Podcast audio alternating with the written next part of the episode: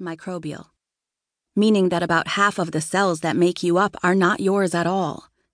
There are something like a thousand times more microbes living in my particular biome than there are human beings on Earth, and it often seems like I can feel them living and breeding and dying in and on me. I wiped my sweaty palms on my jeans and tried to control my breathing. Admittedly, I have some anxiety problems. But I would argue it isn't irrational to be concerned about the fact that you are a skin encased bacterial colony. Michael said, His dad was about to be arrested for bribery or something, but the night before the raid, he disappeared. There's a $100,000 reward out for him. And you know his kid, Daisy said. Knew him, I answered. I watched Daisy attack her school provided rectangular pizza and green beans with a fork. She kept glancing up at me, her eyes widening as if to say, Well? I could tell she wanted me to ask her about something, but I couldn't tell what, because my stomach wouldn't shut up, which was forcing me deep inside a worry that I'd somehow contracted a parasitic infection.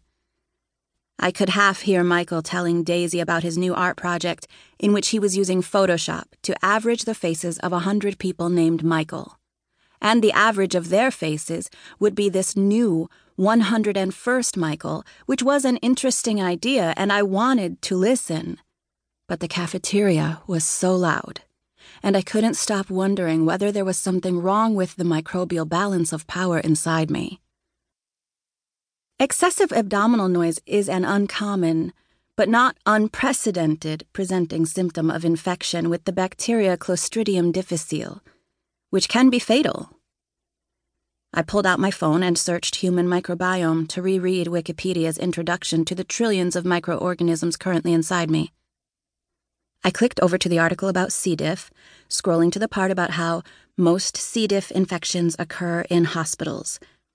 I scrolled down farther to a list of symptoms, none of which I had, except for the excessive abdominal noises, although I knew from previous searches that the Cleveland Clinic had reported the case of one person who died of C. diff after presenting at the hospital with only abdominal pain and fever.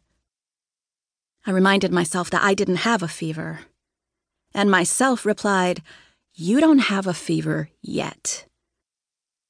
At the cafeteria, where a shrinking slice of my consciousness still resided, Daisy was telling Michael that his averaging project shouldn't be about people named Michael, but about imprisoned men who'd later been exonerated. It'll be easier anyway, she said, because they all have mugshots taken from the same angle, and then it's not just about names, but about race and class and mass incarceration. And Michael was like, You're a genius, Daisy. And she said, You sound surprised. And meanwhile, I was thinking that if half the cells inside of you are not you, doesn't that challenge the whole notion of me as a singular pronoun? Let alone as the author of my fate? And I fell pretty far down that recursive wormhole until it transported me completely out of the White River High School cafeteria into some non sensorial place only properly crazy people get to visit. Ever since I was little, I've pressed my right thumbnail into the finger pad of my middle finger. And so now there's this weird callus over my fingerprint. After so many years of doing this, I can open up a crack in the skin really easily. So I cover it up with a band aid to try to prevent infection.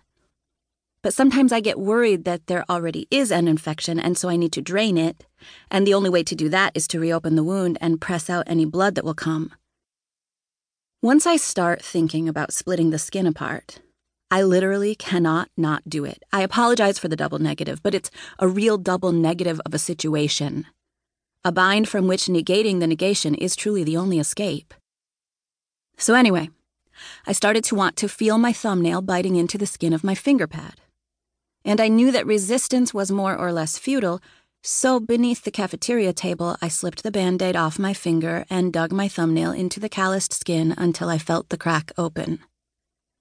Holmesy, Daisy said. I looked up at her.